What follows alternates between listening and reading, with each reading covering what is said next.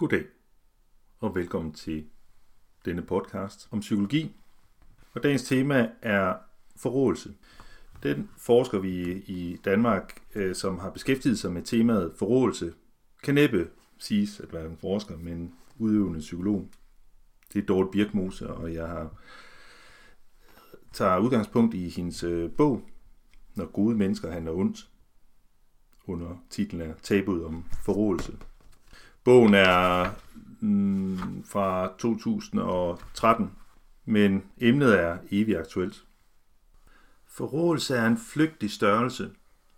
Det er nok også derfor, at det kan være vanskeligt at gennemføre forskning inden for området. Som øh, vi øh, i løbet af denne podcast og i den tekst, som I har haft mulighed for at kunne læse, så vil I kunne høre øh, og læse beskrivelser af et fænomen, som øh, jo er almindeligt. Et fænomen, som er en overgang fra en tilstand af det, som vi må kalde for det gode, til det onde. Det er et fænomen, som er almindeligt menneskeligt, forekommende i alle samfundslag. Et fænomen, som givetvis er kendt på tværs af alle kulturer til alle tider.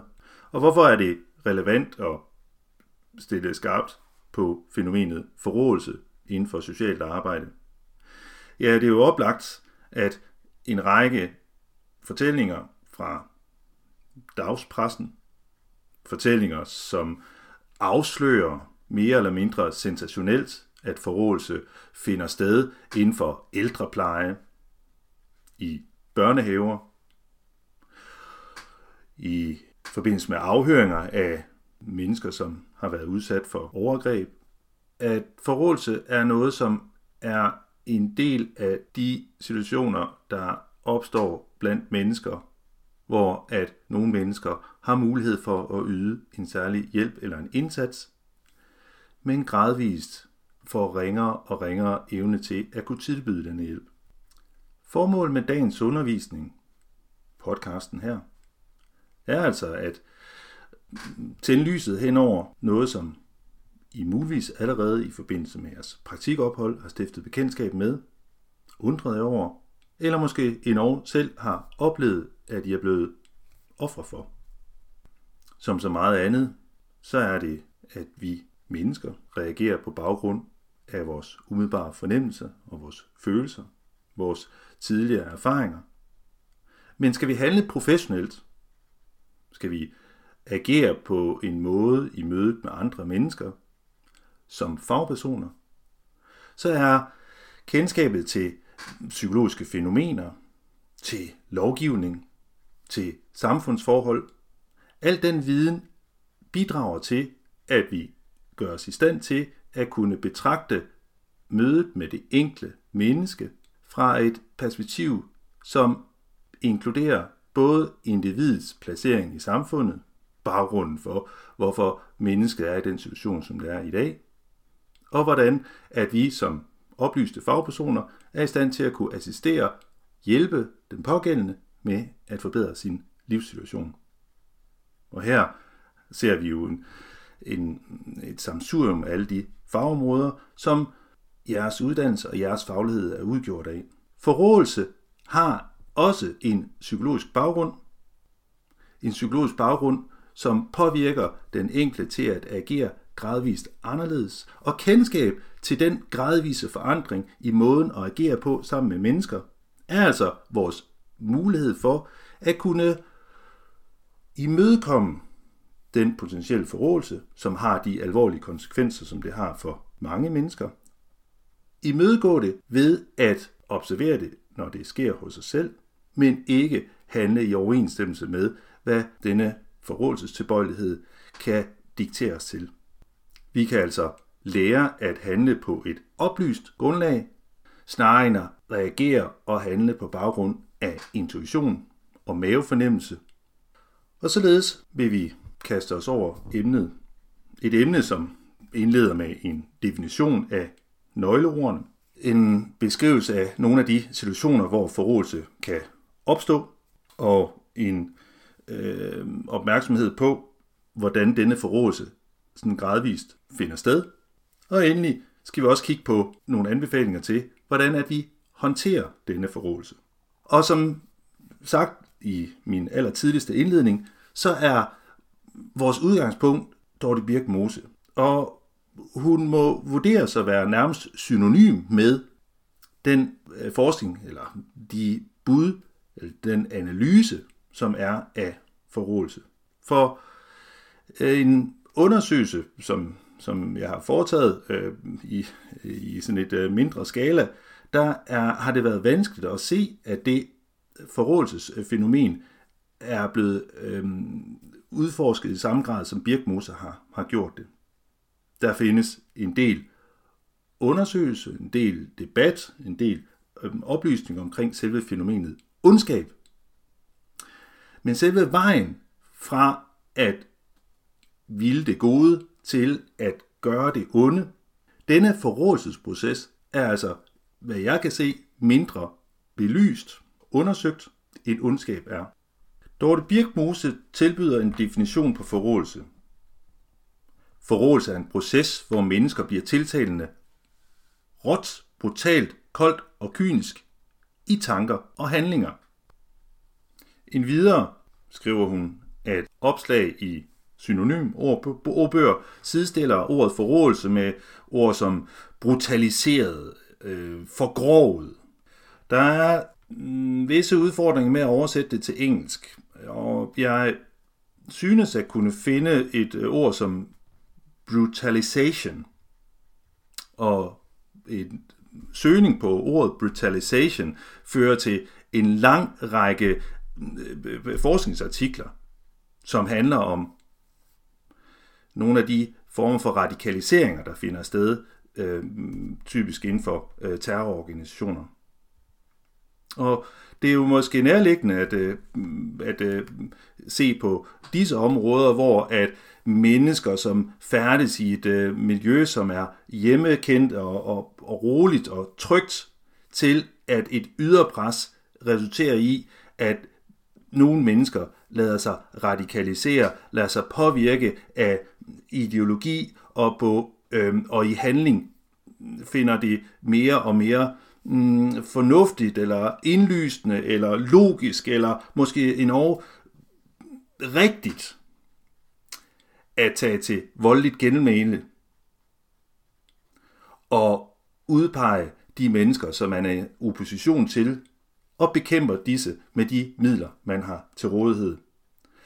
Så udgangspunktet kan man forestille sig inden for terrorforskning, at vi har at gøre med mennesker, som lever deres eget private, rolige liv med samme ønsker om, øh, om, om trivsel som enhver anden, til at blive øh, voldsparate øh, krigere. Og rejsen fra det fredelige til det krigeriske er altså noget, som er blevet undersøgt. Ja, nu skulle jeg lige få kvalt telefonen, og det er lykkes nu. Forrådelse inden for det sociale arbejde er stadigvæk noget, som, øh, som ligger helt op til øh, yderligere forskning. Og her i der ligger der måske også en opfordring til jer, der skulle have interesse i at, at undersøge, hvordan at selve fænomenet opstår inden for jeres fagfelt. Men inden vi kommer til at gå dybere ned i at øh, lave en definition af, hvad forrådelse er, kan det måske være nødvendigt at definere, hvad dets yderpunkter er.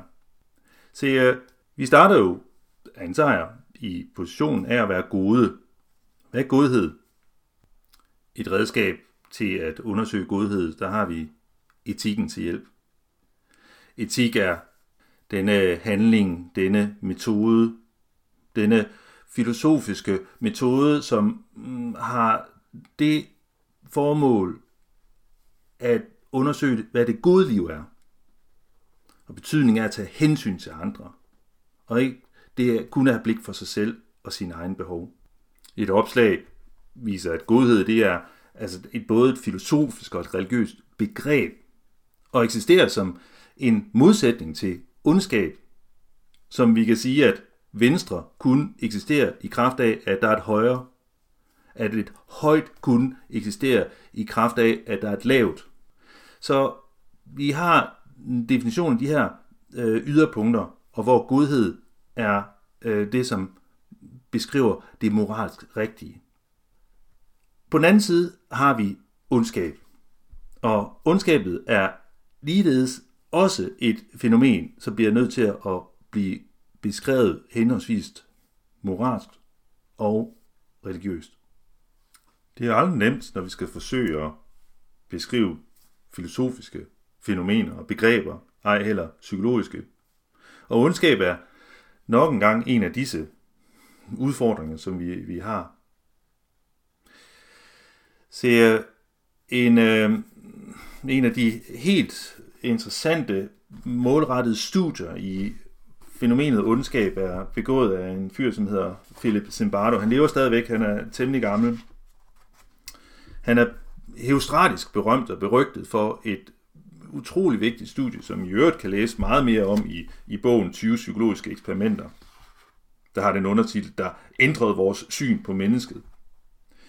Og Zimbardos studie er øh, det, der hedder Stanford Prison Project, hvor han lader en gruppe helt almindelige, sunde og raske unge mænd, de er alle sammen universitetsstuderende, de kommer praktisk fra gaden og øh, er med på at indgå i et socialt psykologisk eksperiment. De får en, en uh, belønning for det. Studiet er fra begyndelsen af 70'erne. Og en række terrorhandlinger i 60'erne og i starten af 70'erne viser, at der er nogle mennesker, som ud af det blå eller i skyggerne af mørket handler skadeligt på vegne af andre. Deltagerne i studiet var som sagt udvalgt for at være så almindelige og ordinære som dig og mig. Og hvad der skete i eksperimentet var, at disse øh, deltagere blev fordelt i to grupper. Den ene gruppe skulle agere som fængselsbetjente, og den anden gruppe skulle agere som indsatte. Der var ikke nogen forudgående kriminalitet, der blev øh, begået. Der var ikke nogen dom, der blev afsagt. Det var udelukkende en rollefordeling. Og der var et hus, der var indrettet til formålet. Stanford Prison Project er altså noget, I kan mm, slå op på Øh, internettet. I kan gå ind på YouTube, og så kan I øh, se øh, et sammendrag af, hvad der finder sted. For relativt hurtigt, så opstår der en massiv forrådelse blandt fangevogterne som i øget grad begår handlinger, som os, der sidder og betragter eksperimentet, udenbart vil, øh, vil vurdere som værende eksempler på øh, dehumanisering og forrådelse og moralsk forkasteligt. Det er altså eksempler på ondskab. Skulle I være interesseret i at undersøge det langt mere, så har han altså lavet det, som man skrevet det, som man næsten kan kalde en grundbog, uh, The Lucifer Effect, How Good People Turns Evil. Og, øh, øh, og her i der øh, gives der en lang række øh, utrolige, både øh, ubehagelige eksempler på disse øh, eksempler på, øh, på, når mennesker handler ondt. Og øh, samtidig er det også enormt oplysende. Og som ja, vi nævnte flere gange, så er et særligt kendetegn ved det at være øh, en fagperson, det er, at vi handler på et oplyst grundlag. For når vi har en oplysning bag os, så har vi også mulighed for at kunne agerer anderledes end hvad vores reflekser, vores øh, vaner, hvad vores, øh, øh vores, vores øh, ryggrad øh, dikterer os at gøre. Det er måske værd at være opmærksom på, at der kan ses en forskel på det at være ond eller handle ondt. Nogle handlinger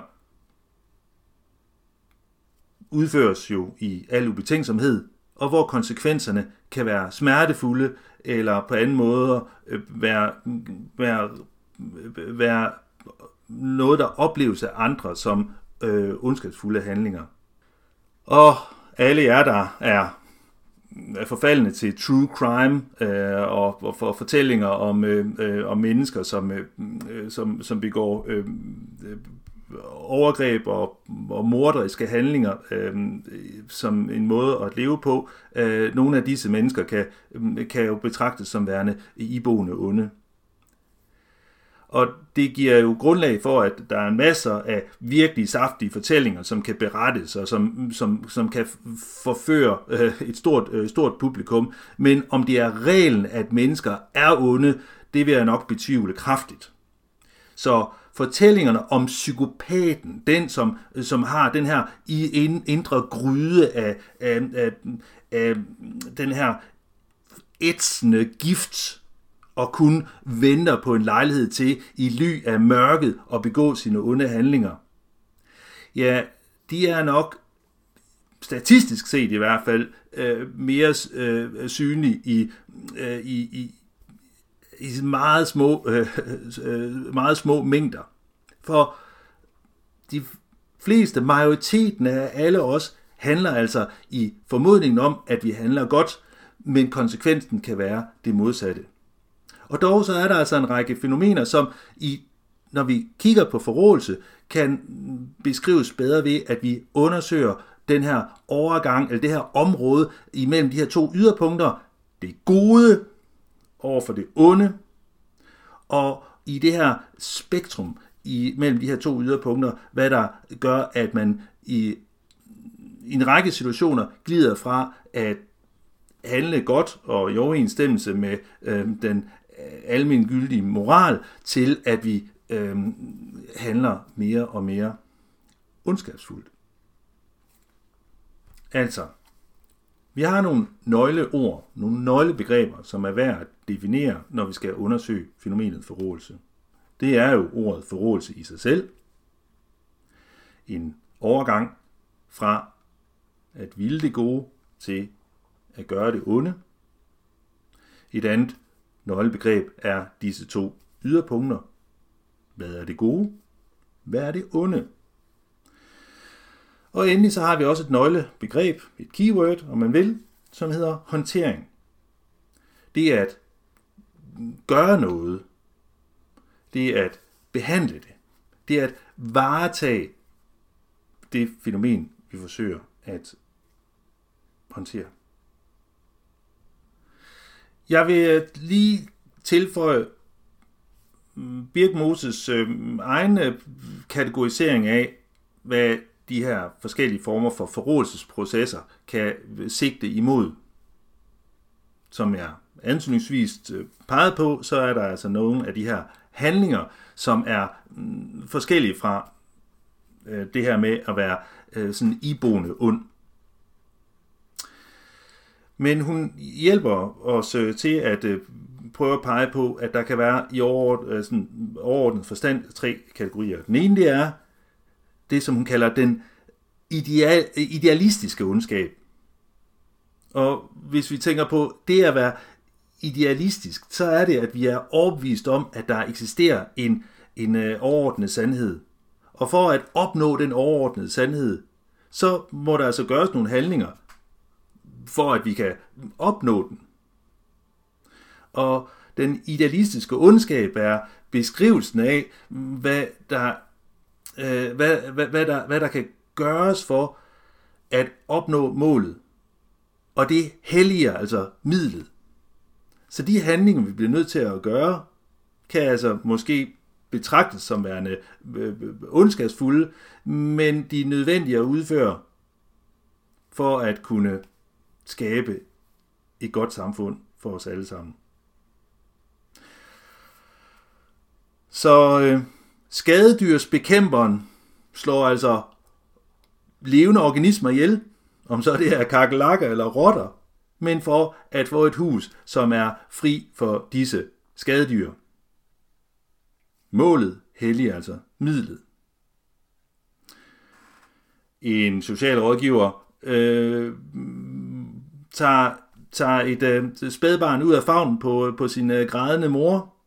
Handlingen i sig selv kan vurderes som værende enormt ond, og bliver det givetvis af mange, som øh, øh, betragter denne situation. Men målet er at kunne tilbyde det her barn en opvækst i nogle bedre rammer, så at det får den nødvendige omsorg, som børn har brug for, for at udvikles. Udover den idealistiske ondskab, øh, taler hun om den egoistiske ondskab. Det karakteristiske ved den egoistiske ondskab er, at, at øh, den, der begår den, krænkeren, kalder hun øh, personen, som udfører den, øh, er velvidende om, at de er onde, og at de gør en handling med det erklærede eller bevidste mål om at opnå noget godt for sig selv. Så altså det er for egen vinding, at handlingerne bliver begået.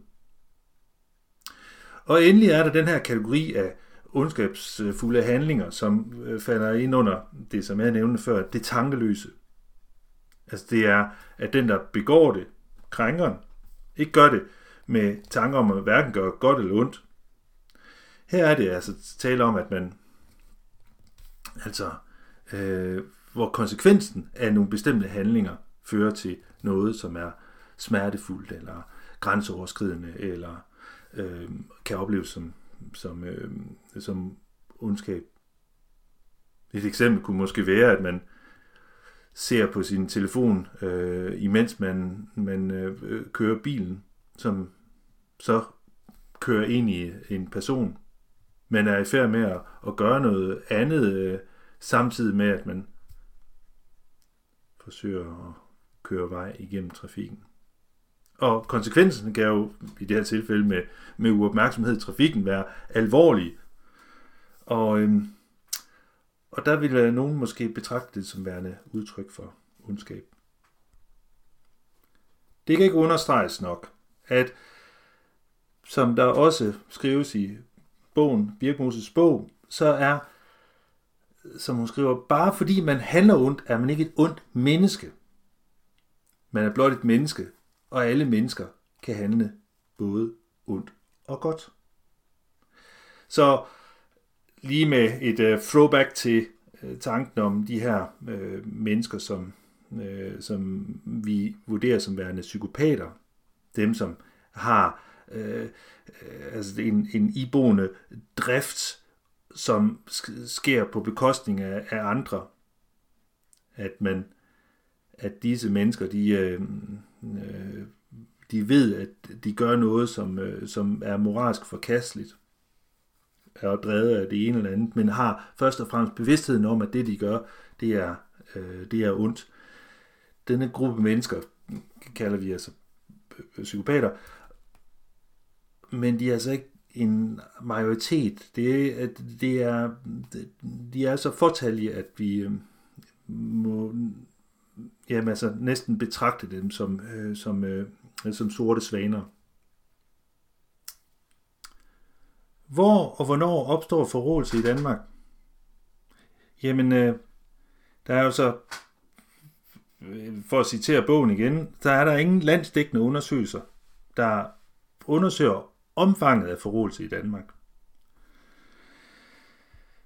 Men det har altså en, et, det har altså en opmærksomhed. Det er noget, der, øh, som nævnt tidligere, er et emne, som igen og igen dukker op i den offentlige debat. At ældre på landets plejehjem øh, hjem, øh, ikke bliver mm, øh, behandlet øh, ordentligt. Der bliver talt ned til dem, eller øh, de, øh, de får ikke øh, hjælp til personlig hygiejne, men, men får lov til at, øh, at tilbringe øh, hele døgn i, i tisgennemvedet øh, bliver eller andet, hvis de, hvis de bruger det. Og det er jo helt oplagt, og jeg vil med, med, med, med stor glæde og fornøjelse følge med i, i det, hvis der er nogen af jer, der på et tidspunkt skulle prøve at undersøge omfanget øh, inden, for, øh, inden for området af socialt arbejde. Det nævnes jo ofte, at den her forrådelse, som vi kommer til at øh, behandle nærmere, øh, og hvordan at den, den udvikler sig, at den er hjulpet på vej på grund af besparelser. Det kan jo være i forskellige organisationers interesse at understrege, at netop besparelser øh, eller øh, manglende ekstra bevillinger på nogle bestemte områder fører til, at øh, de medarbejdere, som, som løfter en opgave inden for disse områder, øh, øh, netop kommer til at handle på måder, som kan sidestilles med ondskab, fordi at de ikke har de nødvendige ressourcer til at yde mennesker den omsorg eller opmærksomhed, som øh, vi af, etiske overvejelser eller øh, ideologiske grunde vil vurdere som værende øh, nødvendigt og, og gode. Øh, Dansk, Psykolog, øh, Dansk Socialrådgiverforening er, øh, er, er, er klare, og jeg citerer her fra, fra bogen på side øh, 31. 81% oplever, at økonomi spiller en større rolle end faglighed. Det er en undersøgelse, som Dansk Social, øh, Socialrådgiverforening øh, har gennemført i øh, 2010. Det er så øh, fra 2011 det her. Dansk Socialrådgiverforening er klar i mailet, når den skriver, det er i strid med serviceloven, de forvaltningsretslige principper og handicapkonventionen at vurdere de handicappedes rettigheder ud fra, hvad der er råd til. Afgørelsen skal have hjemmel i lovgivningen. Så vi har et problem, som skal løses. Og derved ikke bare antydes, men understreges det fra fagforeningens side, at besparelser på socialområdet vil danne grundlaget for, at de medarbejdere, som er beskæftiget inden for feltet, at de ikke har de behørige ressourcer til at gøre de ting, som de ellers vurderer som værende nødvendige. Men er det egentlig så enkelt? Er det udelukkende et spørgsmål om ressourcer, som fører til, at mennesker kan handle ondt? Lad os prøve at kigge på nogle eksempler.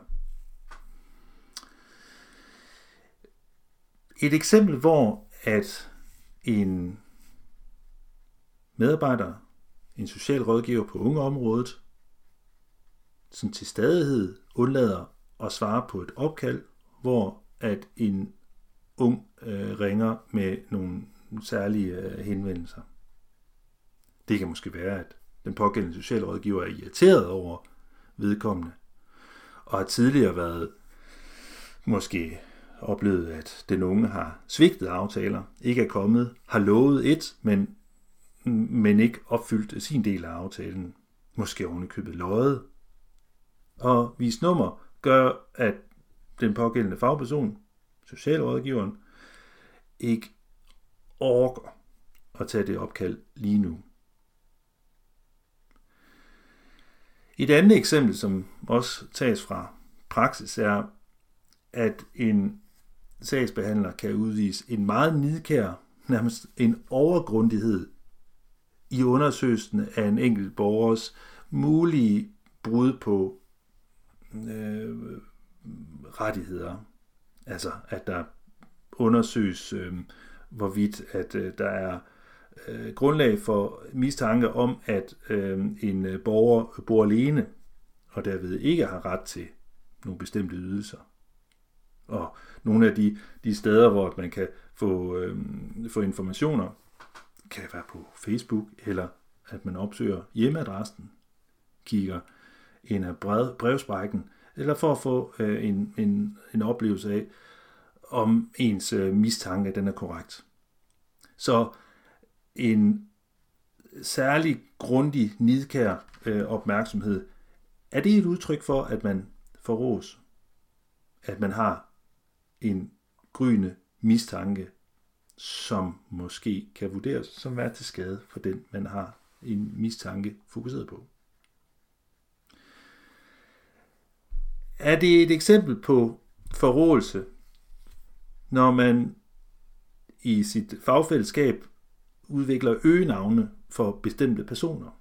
Nogle bestemte borgere, som man har i øhm, øh, et fælles øh, samarbejde om, at vi har en tilbøjelighed til øh, det, som vi kan kalde en dehumanisering, at vi kategoriserer bestemte individer eller grupper af mennesker i nogle bestemte kasser. Som når man er inde på øh, det psykiatriske øh, område omtaler en gruppe af unge psykiatriske patienter som borderliner, altså det vil sige mennesker, som opfylder de diagnostiske kriterier for en borderline personlighedsforstyrrelse. Så er denne diskrimination, som der er ved, at vi pakker nogle mennesker ned i nogle bestemte kasser, og hvor at titlen for disse kasser, om det er indvandreren, eller om det er border borderline øh, patienten, eller om det er veteranen, eller øh, så kan det være en, en måde at fjerne nogle øh, individuelle særkender i en særlig form for subjektivitet ved det enkelte mennesker, øh, og gøre dem øh, til øh, ikke øh, individer, men som, som del af en, en større masse. Og på den måde kan de jo blive nemmere at håndtere mentalt for den enkelte, og at øh, så er der en, en, øh, Øh, en måde at øh, forenkle nogle, øh, nogle forhold, som ellers kunne være komplekse. Kan det være udtryk for forrådelse? Det er også sådan, at I jo lige kom hjem fra jeres øh, praktikophold, og jeg vil være meget interesseret i at høre, hvilke eksempler I selv har haft på og været vidne til, måske oven købet, selv har udøvet eksempler på forrådelse. Men overordnet set, hvordan opstår forrådelse så? En af de bud, som øh, gentages øh, hyppigt igennem øh, bogen, er, når et menneske oplever magtesløshed. Når et personale er blevet slået på, råbt af, afvist og spyttet på længe nok, er det naturligt, at personalet på et tidspunkt får en impuls til at råbe noget tilbage, afvise, skælde ud eller slå igen. Det er blot et spørgsmål om at føle afmagt stærkt nok i form af handlingslammelse, rådvildhed, overrumplethed, vrede osv. Det at være sådan et, et menneske som os, er jo øh, i hvert fald vores forfædre øh, var det at være menneske, det var jo øh, øh en daglig kamp om overlevelse. Og det, der kunne udfordre vores øh, overlevelse, det var nogle af de trusler, som øh, gemmer sig øh, i, i, skyggerne. Og hvis vi har kontrol over vores omgivelser, jamen så er vi trygge. Hvis vi taber kontrollen, hvis vi er hæmmet i at kunne reagere på noget, som vi kan tolke som en trussel mod vores eksistens, jamen så vil det for vores forfædre kunne være ens betydende med, at de var i fare for at miste deres liv. Og Gud ved om ikke, at selve oplevelsen af kontroltab, af magtesløsheden, det at opleve ikke at have indflydelse på, hvad der kan ske med en, kan føre til en tilstand af meget intens desperation. En desperation, som øh, giver øh, energi til en adfærd. Og jo voldsommere kontroltabet er, og afmagten opleves som pludselig, jo voldsommere bliver vores modreaktion. Om det er at handle meget eksplosivt, så kan det i hvert fald ses på afstand som en meget potent adfærdsform, som har det mål at kunne generhverve kontrollen over situationen. Og det kan være, at det trætter mange af jer, som hører, øh, hører mig referere til, øh, øh til, øh, til, øh, til tiden med, med behandling af øh, veteraner, altså tidligere øh, soldater, som har været udsendt. Så har vi i hvert fald igen i kategori, kategorien øh, at gøre med mænd, som har været øh, trænet i at skulle være soldater, udsat for en række øh, øh, voldsomme øh, hændelser i forbindelse med udøvelsen af jobbet som, øh, som soldater.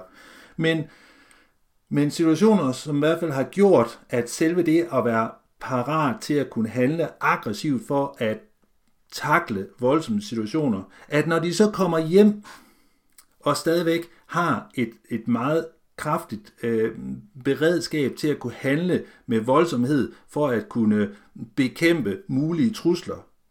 At når deres egne børn nægter for eksempel at rydde op efter sig eller gå i seng til, øh, til tiden, så kan øh, selve anlægget til at kunne handle voldsomt for at få kontrol med en situation, så kan det genaktiveres med, med meget stor voldsomhed.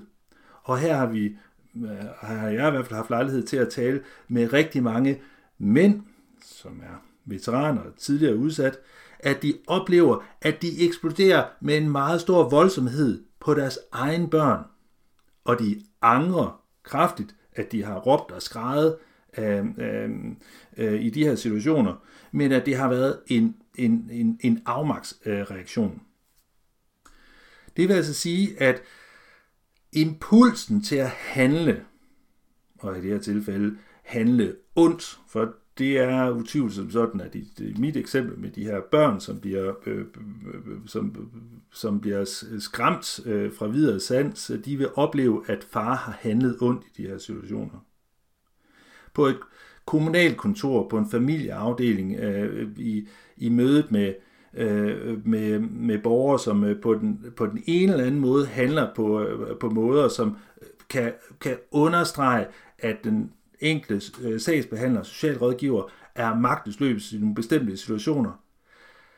Gud ved, om der kan være et slags teoretisk slægts, øh, øh, slægtsfællesskab imellem det at være en, øh, en stor, stærk mand, der handler virkelig eksplosivt for meget effektivt, og nu taler jeg ikke i moralsk forstand på en god måde, men på en meget effektiv måde får kontrollen over øh, noget, som ellers kan være et udtryk for kontroltab. Gud ved, om der er et slægtsfællesskab imellem sagsbehandlerens måde at enten ignorere eller tale hårdt om eller til en, øh, en, øh, en borger, som en måde at få en form for kontrol med en situation, som ellers kan udfordre den enkelte sagsbehandlers følelse af at være magtesløs i kontakten til en borger. Og nu kan det blive meget spekulativt, men bær over med mig.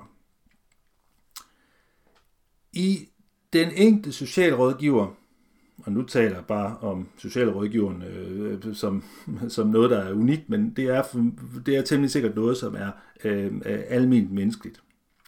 Men for at blive socialrådgiver, skal man finde en personlig mening i at ville være det. Og gradvist igennem uddannelsen konsolideres den faglige forståelse af at være socialrådgiver. Og det vil sige, at man opnår nogle kompetencer, nogle, øh, nogle evner til at kunne udfylde sin rolle. Mødet med en borger, som har nogle meget vanskelige øh, problemer, sammensatte problemer, og ovenikøbet en måde at, at, at, at, at, øh, bede om hjælp til at få, hjulpet, øh, få afhjulpet de her problemer, måske ovenikøbet måder at være på, som er, øh, som er, øh, som er besværlige, så vil den situation, den borger med de her helt unikke problemer, kunne, øh, kunne være øh, eksempler på, at socialrådgiverens faglighed bliver udfordret, fordi at de problemer har en karakter, som er meget vanskelig at håndtere. Og hvis man som sagsbehandler, socialrådgiver, oplever, at ens kompetencer ikke slår til, så kan det jo og igen, bære over med mig, det kan være en psykologisk overfortolkning øh, her, men det kan udfordre grundlaget for, at man som socialrådgiver overhovedet har, øh, har, har indladt sig på lige præcis det her studie og det her fag, hvis man ikke kan løse det her problem. Og hvordan skærmer den enkelte socialrådgiver sig så fra den her eksistentielle udfordring, hvis jeg altså ikke kan løse den her sag, har jeg så løjet for mig selv, har jeg valgt et forkert fag. Og skærme sig selv for sådan en, en, øh, en nagende trussel, denne, denne, øh, denne eksistentielle udfordring, så kan forrådelsen, det er at være ignorant, det er at kunne pakke sig, pakke sig selv øh, ned, være en måde at erhverve kontrollen over øh, truslen. Men der er altså en forskel på at kunne mærke impulsen til at handle, og så det at handle på impulsen. Og handlinger kan være, at vi kan reagere med fornærmethed eller irritation, aggression, eller det, at vi skaber de her fjendebilleder, enten som øgenavne eller diskrimination. Og som om det ikke er sammensat nok, så det er at handle på impulsen og være irriteret eller aggressiv, dehumaniserende. Så kan der også være eksempler, hvor vi ikke handler. Altså, herved, herved har vi altså en, et bud på en udvikling fra, at vi er det gode til det onde. Forrådelsesprocessen, side 41, og jeg citerer. Man får en impuls til at handle ondt. Det er det første step. Det andet step, det er, at man handler ondt. Så her har vi altså at gøre med impulsen, efterfulgt af en handling. Og der hvor at selve forrådelsesprocessen bliver konsolideret, er i det øjeblik, at man synes, at det onde er godt. Og her er der et fænomen, som er nyttigt at øh, undersøge øh, yderligere. Det er et meget, meget interessant øh, forskningsfelt inden for psykologien, som er kognitiv dissonans. Og dem er, der skulle have interesse i at undersøge det her kognitiv dissonans, er der en, øh, en, øh, en psykolog, der hedder Leon Festinger, som har øh, beskrevet det meget, og at der er gennemført mange kontrollerede studier af kognitiv dissonans. Det er det fænomen, som handler om, at vi øh, får noget, som er øh, som er forkert eller som er øhm, øh, som måske er absurd, øh, øh, som øh, ikke giver mening til at give mening. Og der er talrige eksempler på, at vi kan handle selvbedragerisk og sådan forklare os øh, selv til sidst, at øh, at det er øh, at det er fornuftigt nok at gøre de her ting. Og et øh, og åbenlyst og øh, øh, klokkeklart eksempel er jo øh, cigaretrygning. Og mange mennesker vil jo uden videre være i stand til at kunne øh, forklare, at øh, og, og tilslutte sig den, den, den fælles konsensus, det er, at cigaretrygning det er skadeligt. Og når man så bliver spurgt, hvorfor, øh, hvorfor ryger du så? Jamen, øh, jeg bliver ikke øh, syg af det eller jeg kan tåle det, eller jeg ryger ikke ret meget. Og på den måde kan man finde mange øh, forskellige eksempler på, hvordan at noget, som er på et objektivt og på et rationelt plan, forkert eller bizart eller mærkeligt eller øh, øh, øh, uden, øh, uden mening, til at der udvikles en fortælling om, at det her, jeg gør, det er, er det bedre. Så de her trin i forrådsprocessen, det er, at man får en impuls til at handle ondt. Noget har, noget har generet en, noget har udfordret ens følelse af kontrol øh, til, i tilstrækkelig grad, og at det fører til en bestemt form for adfærd, som øh, på den ene eller anden vis øh, forsøger at enten at skærme en, øh, så man får kontrol med situationen, i hvert fald på et indre psykisk plan, eller at man handler øh, på en måde, ligesom øh, den, den her vrede far over for sine børn, handler aggressivt for at, at få øh, ungerne øh, smidt i seng med voldsomhed, og efterfølgende i modsætning til mit eksempel, hvor, at vi, øh, hvor vi har at gøre med de her mænd, som angrer deres pludselig eksplosive adfærd, men at der hvor at forrådelsesprocessen og konsolideres i, at det giver mening. Jeg har altså handlet af en god grund. Altså, jeg har øh, øh, jeg taler dårligt om denne gruppe mennesker, fordi sådan er de jo. Ikke også? Det er, øh, det, det, det, er, det er sandhed, det jeg taler. Eller han har ikke fortjent bedre. Øh, så når man gradvist begynder at finde en mening i galskab, hvis jeg skal bruge sådan et, øh, et, et, et, dårligt ord.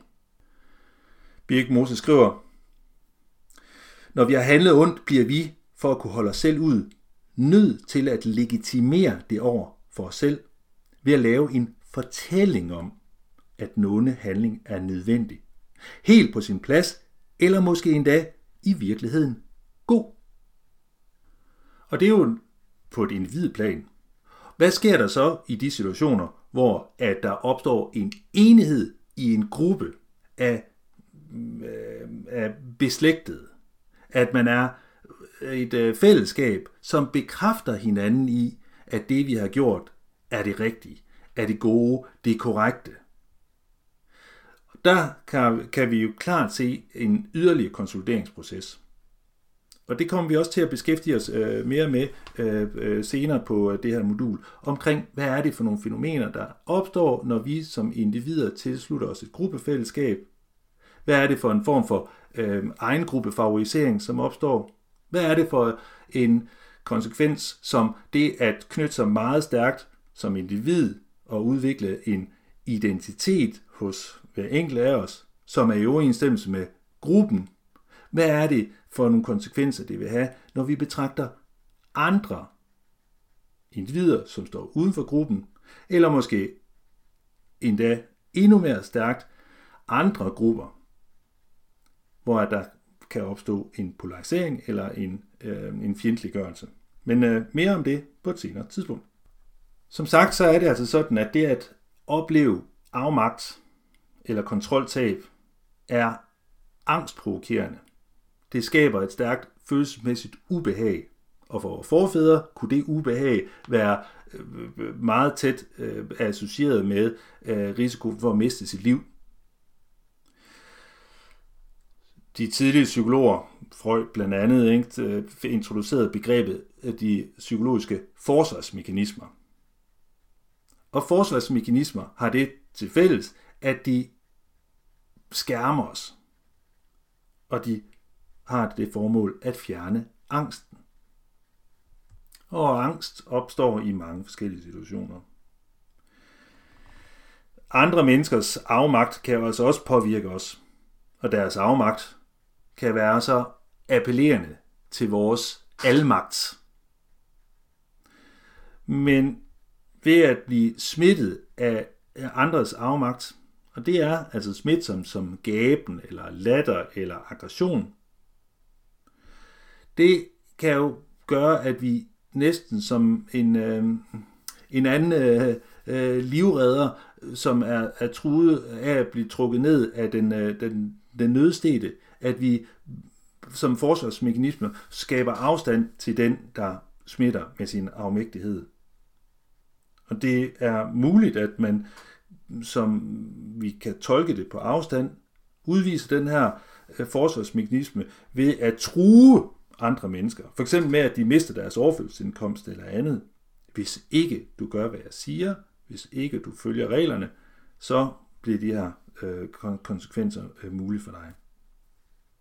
Og disse følelser af afmægtighed og kontroltab, det kan jo som for den enkelte socialrådgiver opstå både i forhold til borgeren, det kan også være en afmægtighed, som opstår hos den enkelte socialrådgiver eller gruppen af socialrådgiver i forhold til bestemte kollegaer, eller i ledelsen, eller det at være en medarbejder i et system, som både er styret af økonomiske hensyn, af lovmæssige hensyn eller politiske hensyn. Og for at citere Birk Mose igen, Afmagt kan kun afhjælpes ved, at vi tager magt over situationen. Når vi således oplever, at afmagten forsvinder, erfarer vi, at ubehaget forsvinder, og det føles godt. Derfor får vi lyst til at gentage handlingen i en anden afmagtssituation. Vi vil hellere føle magten end afmagten. Og Birk Moses citerer så Haslebo. Og Haslebo siger, at de mennesker, der har magt, de kan bruge den til at få indflydelse, hvorimod de mennesker, der føler sig magtesløse, er overladt til at bruge trusler eller sanktioner og tæt kontrol. Og det er jo alt sammen det til fælles, at vi, altså vi, vi kan opleve, at vi bliver usikre. Og for at fjerne usikkerheden, så griber vi hårdt fat i det, der fremprovokerer usikkerheden. Og usikkerhed kan jo både være et, et meget individuelt forhold, men det er også en usikkerhed, som kan sprede sig ud i et fællesskab. Altså i en, en hel gruppe kan også mærke fælles en usikkerhed. At vi som gruppe kan blive udfordret af noget, der kan kompromittere os. Og socialisering spiller altså en afgørende rolle for forrådelse. Og det kommer vi også til at tale mere om i hele øh, spørgsmålet omkring konformitet. Så at vi som individer faktisk gør utrolig mange anstrengelser for at passe ind i et selskab. Vi adapterer altså et sprogbrug og et menneskesyn for at blive et fuldgyldigt medlem af et fællesskab, og for eksempel også et fagfællesskab. Og hvis I spørger jer selv, hvor mange gange i løbet af jeres praktik har oplevet, at I har været vidne til noget, som I ikke har været enige om, har været håndteret på en behørig og moralsk øh, ansvarlig måde, men at I har undertrykt jeres kritik for hensynet til at kunne passe ind i det her fagfællesskab. Tilbage til de steder og situationer, hvor det forekommer, forrådelsen, overgangen fra at ville det gode til at ende med at gøre det onde, så er der, hvis I vil kæde det sammen til øh, Irving Goffmans øh, teorier omkring øh, stigmatisering, er noget af hans forfatterskab jo stærkt inspireret af de personlige erfaringer, han gjorde sig som observatør på et psykiatrisk hospital. Vi har også historisk set nogle fremragende eksempler på, altså fremragende akademisk set, fordi de er jo ikke fremragende, når det kommer til nogle af de skæbne fortællinger, der er, men hvordan man har behandlet tyske flygtninge efter 2. verdenskrig. Hvordan at handicappet, mentalt retarderet og andet har været behandlet inden for, inden for psykiatrien eller inden for handicapområdet igennem tiden. Og op, langt op i, i, øh, i 60'erne og 70'erne har man kunnet forsvare øh, tvangssterilisation af, af, af mentalt øh, handicappet. Og vi har også øh, senest, det er et par år siden, øh, at øh, Godhavnsrapporten, øh, hvor at, som handler omkring øh, den, øh, de overgreb, som der er begået på øh, børn i, øh, i Danmark, hvordan at de har været mm, altså blevet øh, ret, øh, retfærdiggjort øh, for sin samtid.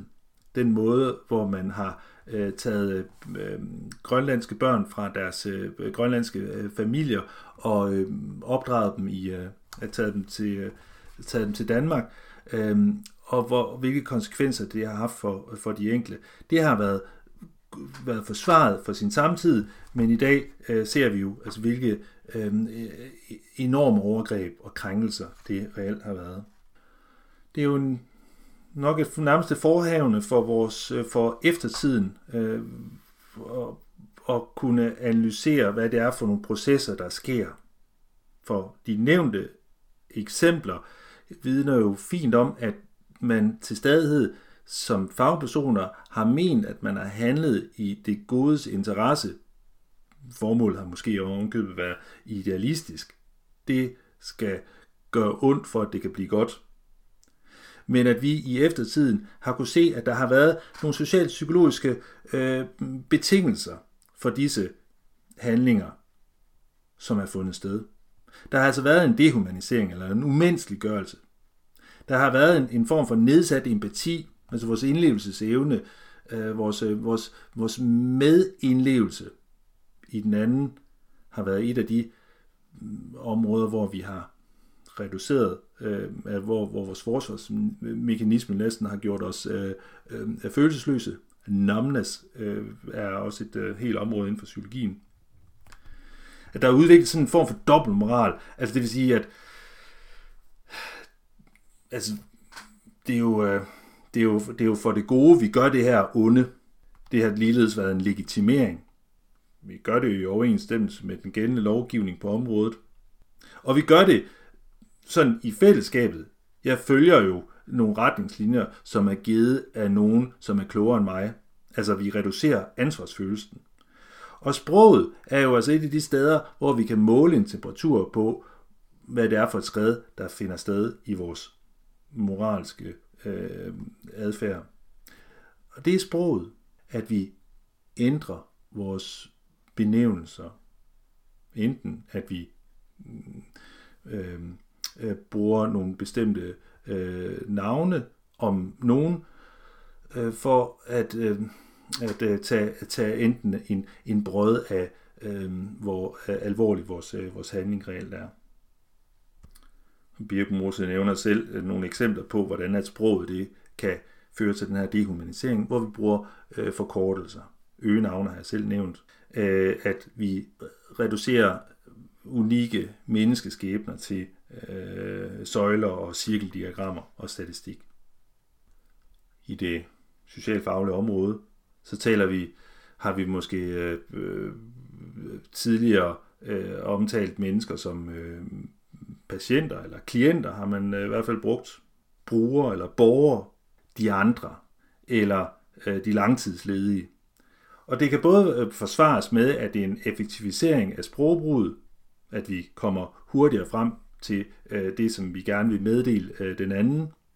Mm, men kan konsekvensen også være, at vi øh, som, altså som, som, som medfølende mennesker øh, tager vare på os selv, fordi at vi jo svært vil kunne rumme den dybde og den unikke øh, personlighedsprofil, den, de særlige skæbner, så hver enkelt personnummer i sig bærer.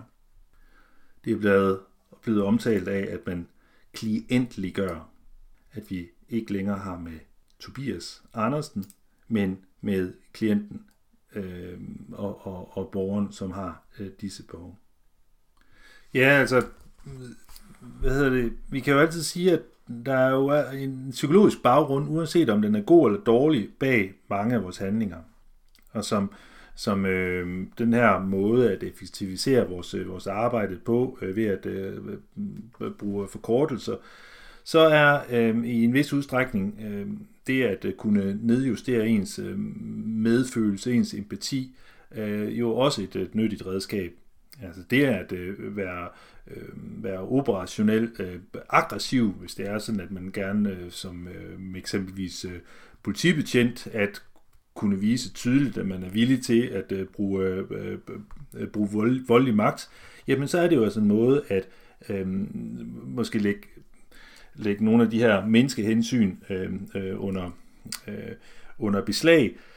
Øh, og, øh, og det kan jo så være, være udtryk for, at vi ikke altid sådan, øh, øh, handler med det gode, men altså at vi bliver nødt til at også kunne handle med det, med det onde.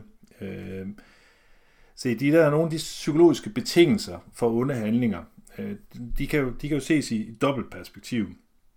Birk Mosum skriver det her. Det er at umenneskeliggøre, det er at have nedsat empati, bære dobbelt moral, at legitimering og reducere ansvarsfølelser, altså det her sprogbrug, som henholdsvis kan være negativt eller positivt.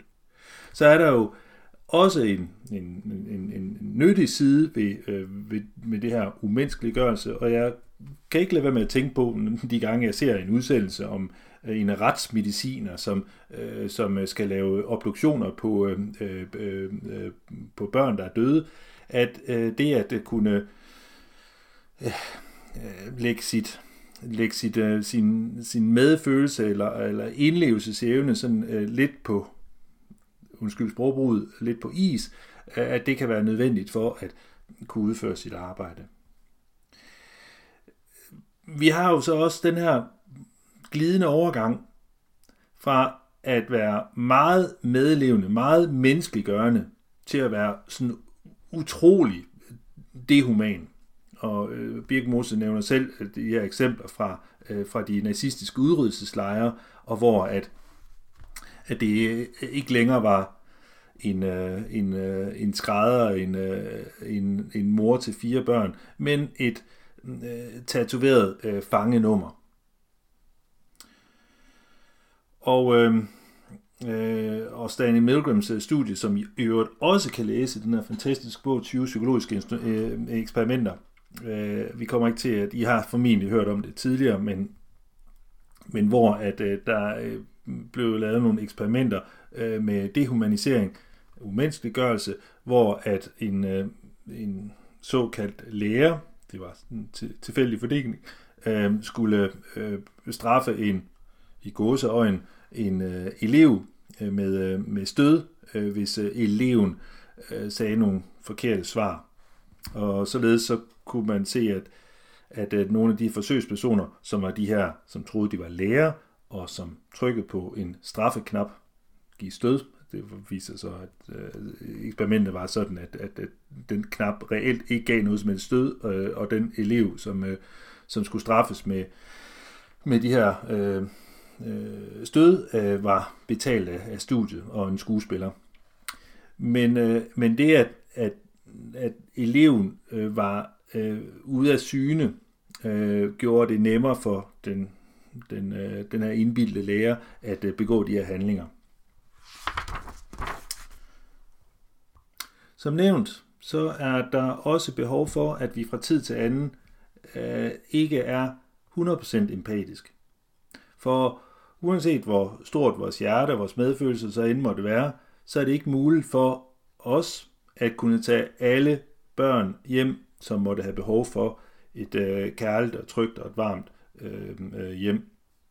Så sætter vi os i den rolle, at man som, som social arbejder bliver konfronteret med en meget øh, høj grad af, af følelsesmæssige belastninger og udfordringer, øh, så er øh, det at kunne tage vare på sin egen øh, øh, medlevelsesevne eller øh, følelsesmæssig rummelighed, det er, det er nok også en forudsætning.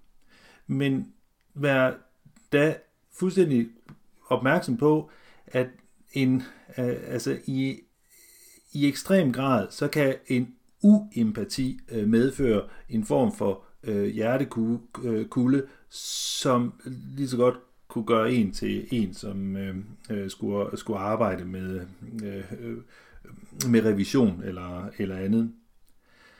Skal vi arbejde helhedsorienteret, skal vi arbejde øh, med at afdække øh, sagen i alle sine, sine hemmelige aspekter, er det altså nødvendigt at kunne følelsesmæssigt tune, tune sig ind på øh, den, man taler med. Det er at skabe et trygt og et vedkommende og et relevant og et inviterende rum.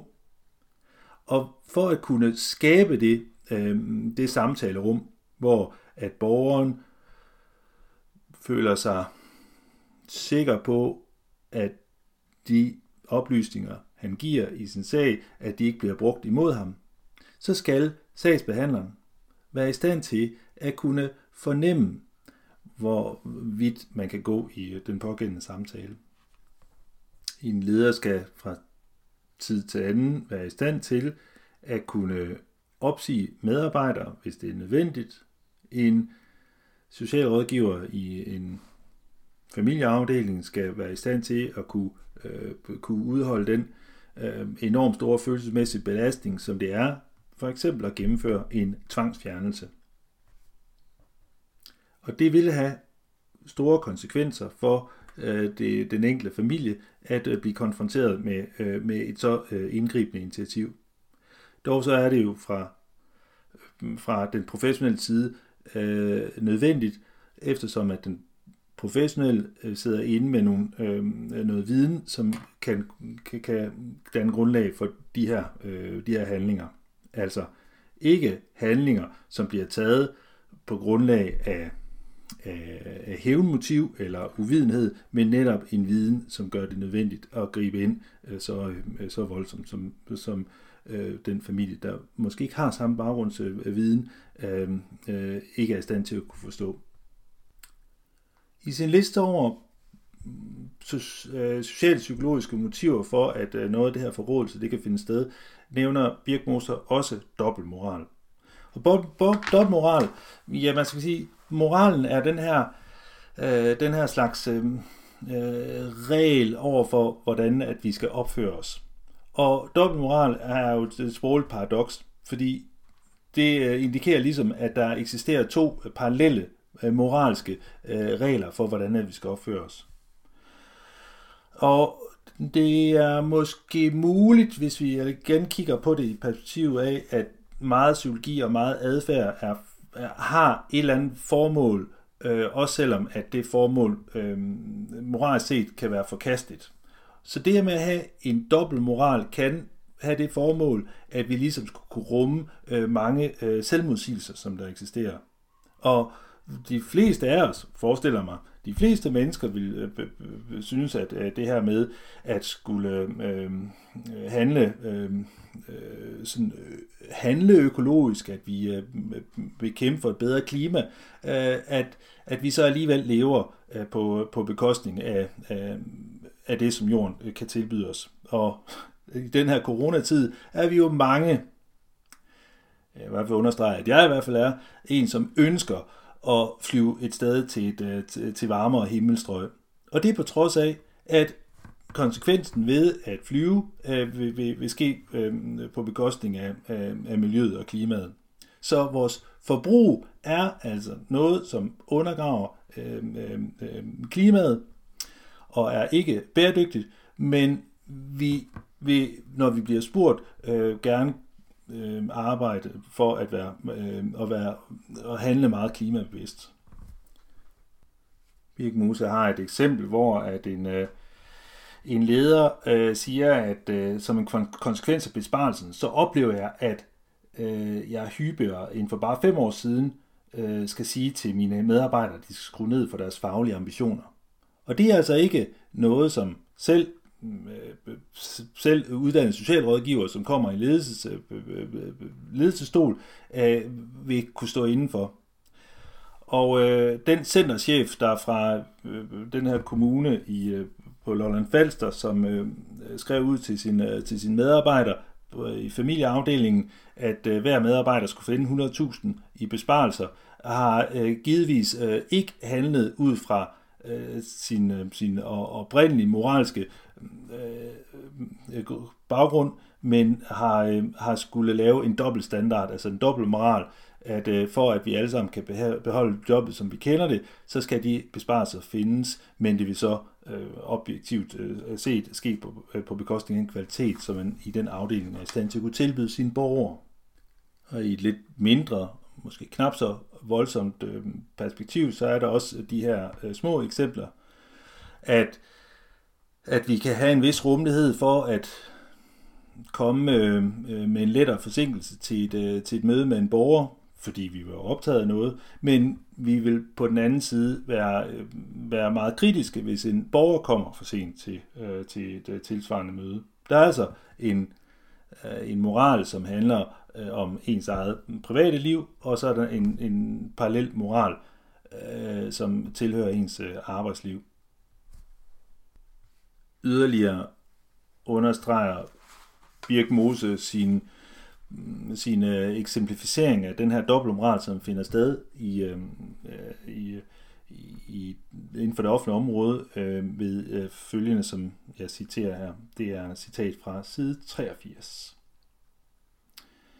Men det er enslydende for alle værdigrundlagene, at de er fulde af store ord som værdighed, fleksibilitet, godt samarbejde, dialog, nærvær, kvalitet osv. Det er svært at være uenig i disse værdier, men det er også tilsvarende svært at se mening med dem. Hvorfor skrive respekt og værdighed på et kaffekrus, hvis der ikke er en plan for, hvordan værdierne skal implementeres, så de kan mærkes af alle, der bor i kommunen? Hvorfor have åbenhed som værdi, når man samtidig låser dørene til rådhuset, så kun personalet kan komme ind? Og hendes kritik øh, mønter sig på, at det, at man på en kommunal hjemmeside skriver øh, alle mulige værdier, men det ingen betydning har for den moral, der udvises i praksis. Det bliver altså herved blot tomme ord, og altså ikke noget, som har en sand værdi. Altså, når moralbegreberne begynder at skride, og vi opererer med to sæt af moralbegreber. Så det er der, man blandt andet risikerer forrådelsen. Vedrørende legitimering, det er at retfærdiggøre, hvorfor vi handler, som vi gør, så har vi jo øh, statsministerens øh, øh forrige nytårstale, nytårstalen, som handlede om, at hun var børnenes statsminister, og grundlæggende set øh, ønsker, at der øh, gennemføres øh, øh, tvangsfjernelser tidligere, end det hidtil har været tilfældet. Det er altså af hensynet til børnene, at man laver de her indgreb. Og vi kan sige, at der er talrige eksempler på, hvordan at vi begrunder nogle bestemte handlinger. Jeg vil lige understrege her, det her at legitimere sin adfærd er jo så forudsætning for, at vi skal handle. Der skal altså være hjemmel på en eller anden måde, også moralsk hjemmel til at gøre vores, øh, vores handlinger. Men for at undersøge, øh, undersøge forrådelsesprocessen, så er der øjensynligt en række legitimeringer, som fungerer mere automatiske, end de er egentlig begrundet og velgennemtænkte. For at citere Birkmose igen, så nævner hun øh, efter en samtale øh, øh en, øh, en øh, socialrådgiver sige, når han kontakter mig på den måde, så bliver jeg nødt til at ignorere ham. Eller, når han ikke kan finde ud af at møde til tiden, så er det rimeligt at tage hans sociale ydelser fra ham. Og således er der talrige eksempler på, at I igen og igen kan sige, grund til at gøre, som jeg gør, er på grund af det her.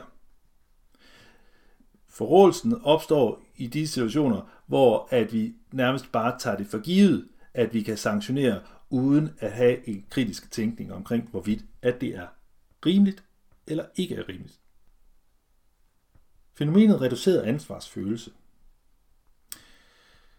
er et element, vi øh, har set øh, blandt andet til, øh, til den her, det her store retsopgør, der var efter 2. verdenskrig, Nürnberg-processen.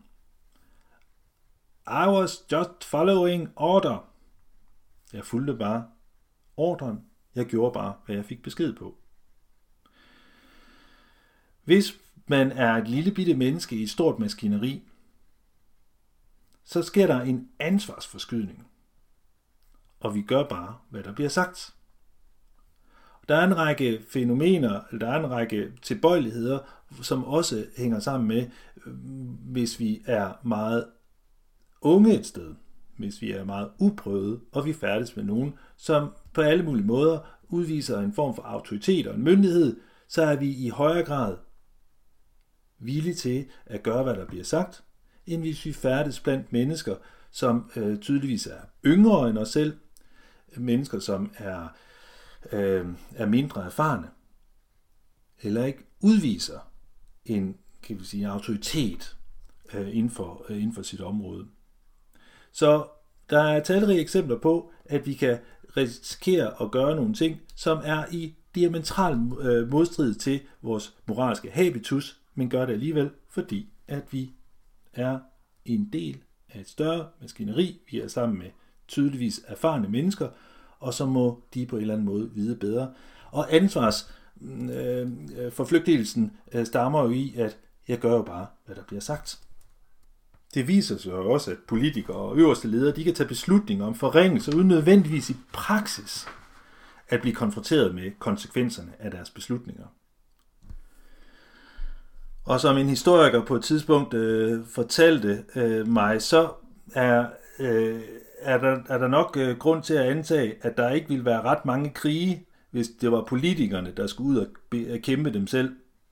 Det er de øh, gamle mænd, som sidder og stemmer om tingene, som, øh, som beslutter sig for, at der er mennesker, der skal dø, men de mærker ikke på deres egen krop konsekvenserne af de beslutninger, som de tager. Og endelig er der området omkring øh, vores sprogbrug. Jeg har nævnt allerede det her med, hvordan at vi kan dehumanisere, eller vi kan lave så nærmest en afstand til det, vi taler med, ved at øh, bruge et øh, sprog, som, som, som skaber den her armslængde. Der er både forkortelserne, og der er også øh, den, øh, den her specialiserede sprogbrug, øh, som, som gør, at, at man bliver kontanthjælpsmodtager snarere end et, et menneske, som har øh, alvorlige problemer øh, med at få sit liv til at fungere. Det gør, at tragedien øh, bliver kategoriseret som noget, der er anderledes håndterbart. Vi kan jo, nu kan jeg huske, det er en eller anden tysk filosof, som, som, øh, som kan det have været Kant, eller øh, en af de, den type, som øh, sagde, at sprog det skaber virkelighed.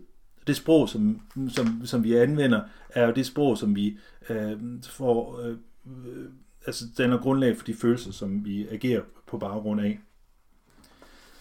Og, og sproget, som øh, involverer mange øh, altså specielle udtryk, sprog, som er øh, ironisk, sprog, som, øh, øh, som, øh, som er, er meget humoristisk, gør, at, at, at det, vi øh, arbejder med, at det bliver noget, som er længere væk fra os, og måske noget, som kan afstedkomme en, øh, en form for, for latter, eller en, en hjertevarme, på trods af, at det, vi arbejder med, er øh, enormt svært.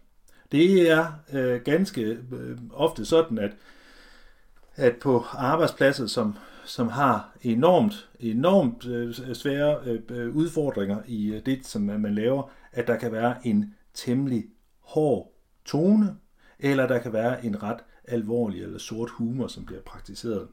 Og det kan, igen, skal vi forklare, hvorfor det finder sted, så kan det være en forsvarsmekanisme, det kan være en, en selvbeskyttelsesstrategi, øh, øh som er nyttig for dem, der øh, betjener sig af den.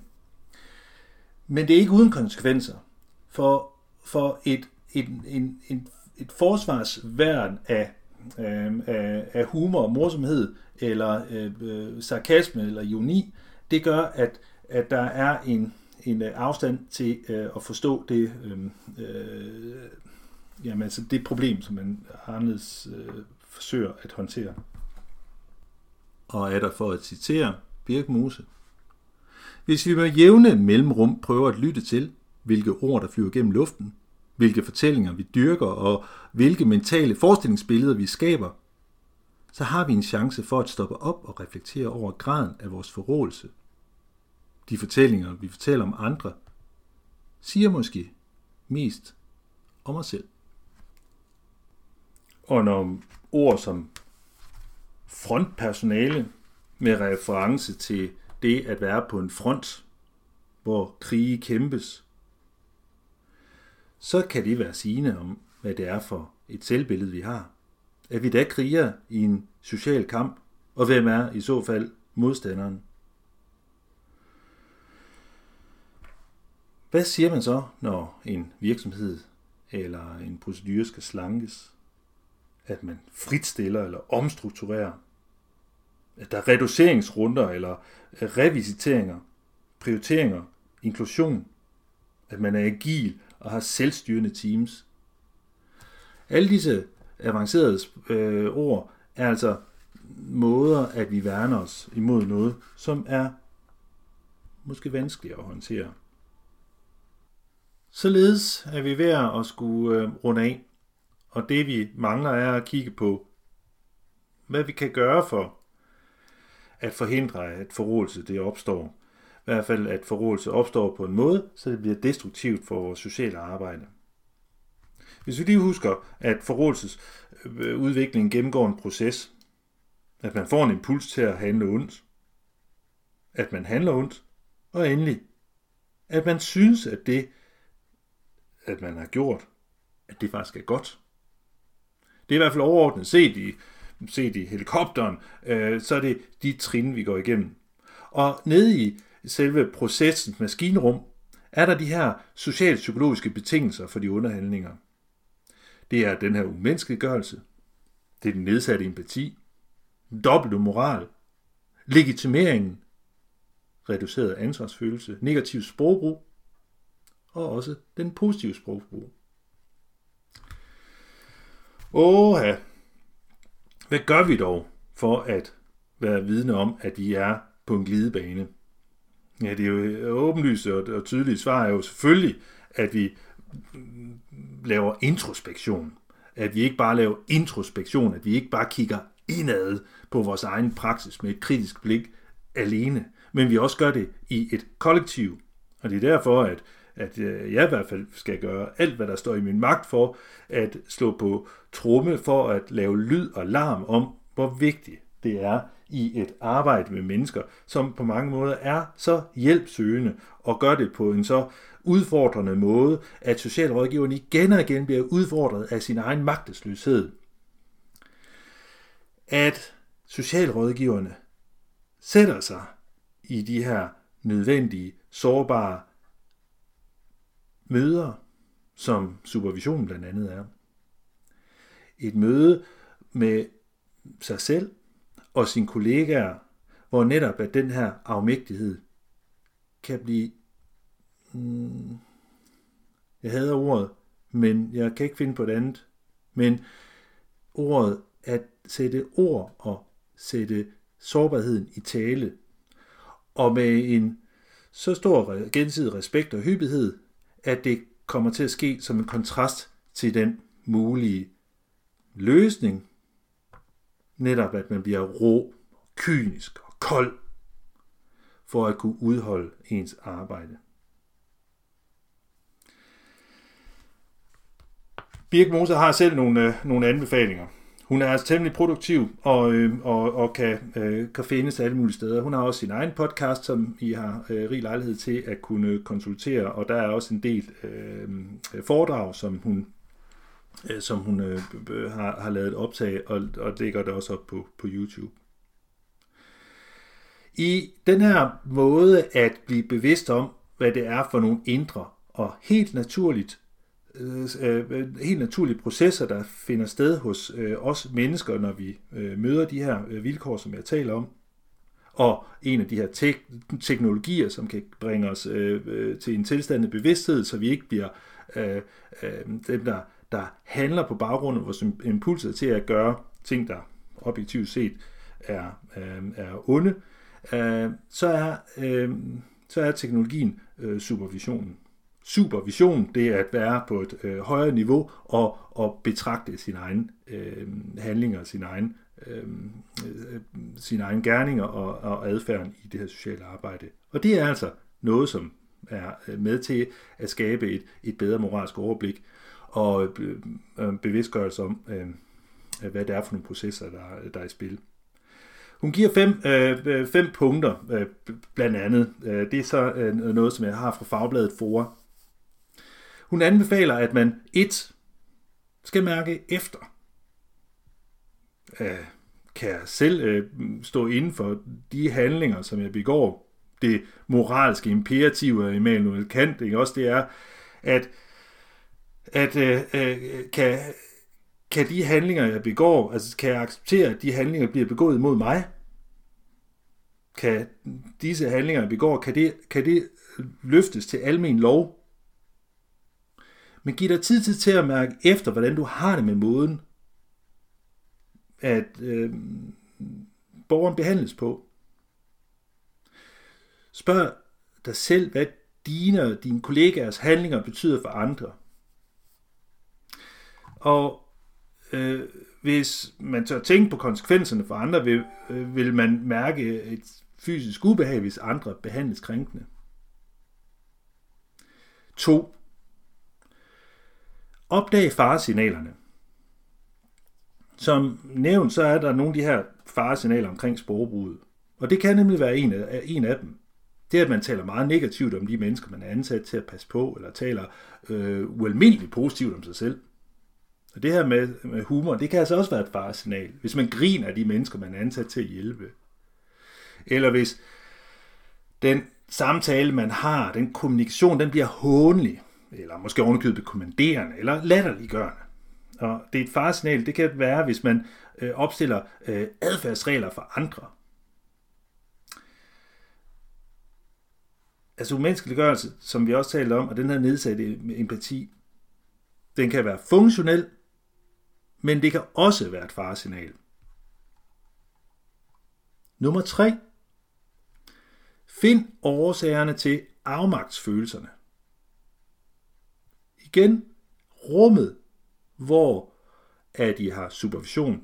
Det kan, altså, jeg kommer til at fremhæve det igen og igen. Supervision er helvedes vigtigt, når det er, at vi arbejder med mennesker, som har så store problemer, at det sætter os gagmat igen og igen.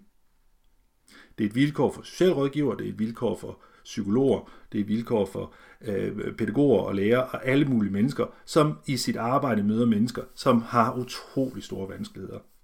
Altså nummer tre, find årsagen til afmagtsfølelserne. Tag jer tid til at snakke om, for eksempel i supervision, hvad der presser jer.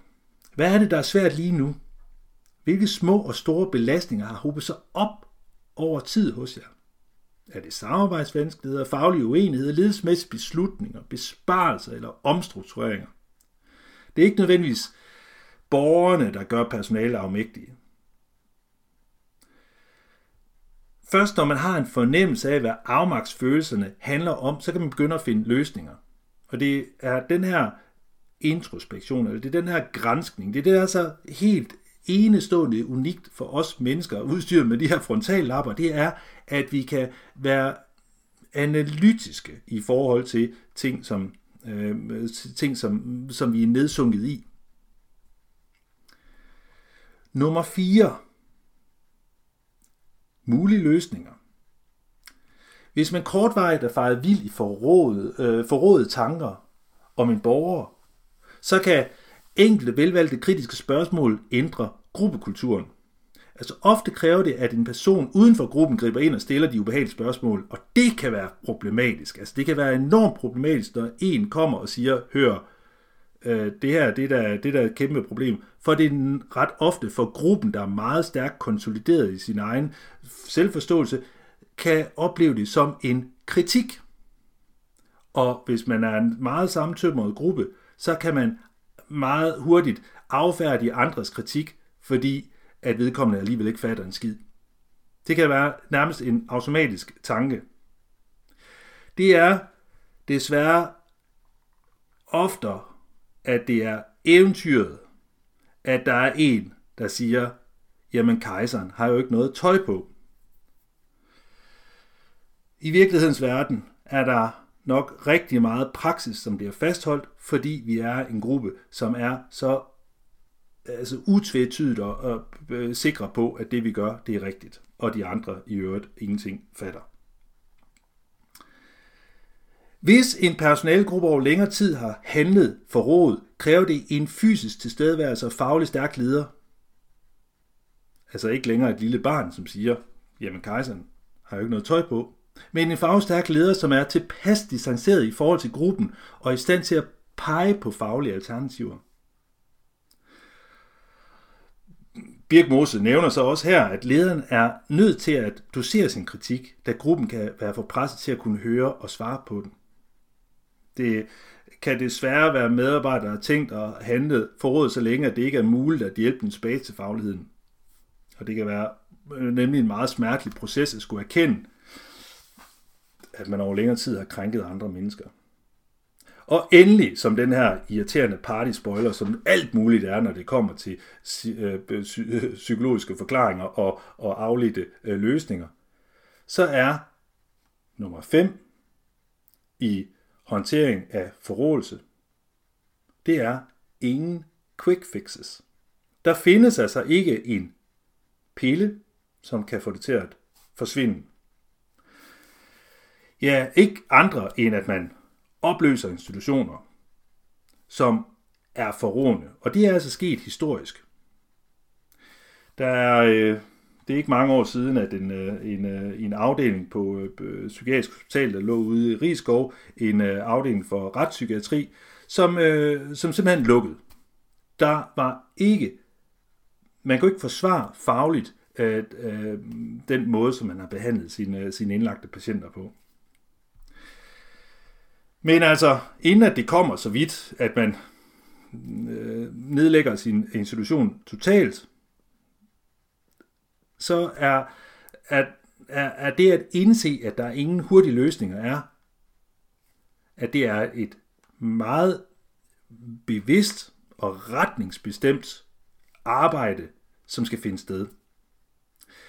Det hjælper ikke at fordømme eller vaske egne hænder eller tale om enkle brødne kar eller tilføre økonomiske øh, ressourcer, øge kontrollen eller fyre et par ansatte. Det er afgørende, at man ikke møder forrådelse med mere forrådelse. Forrådelse er en kollektiv proces, men det er også et kollektivt problem.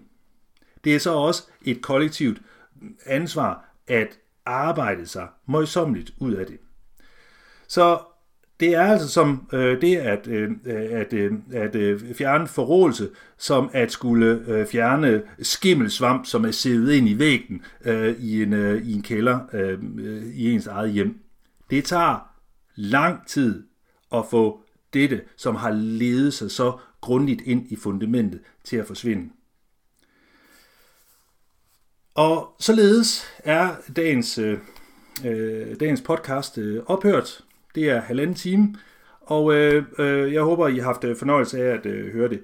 Vi tales ved.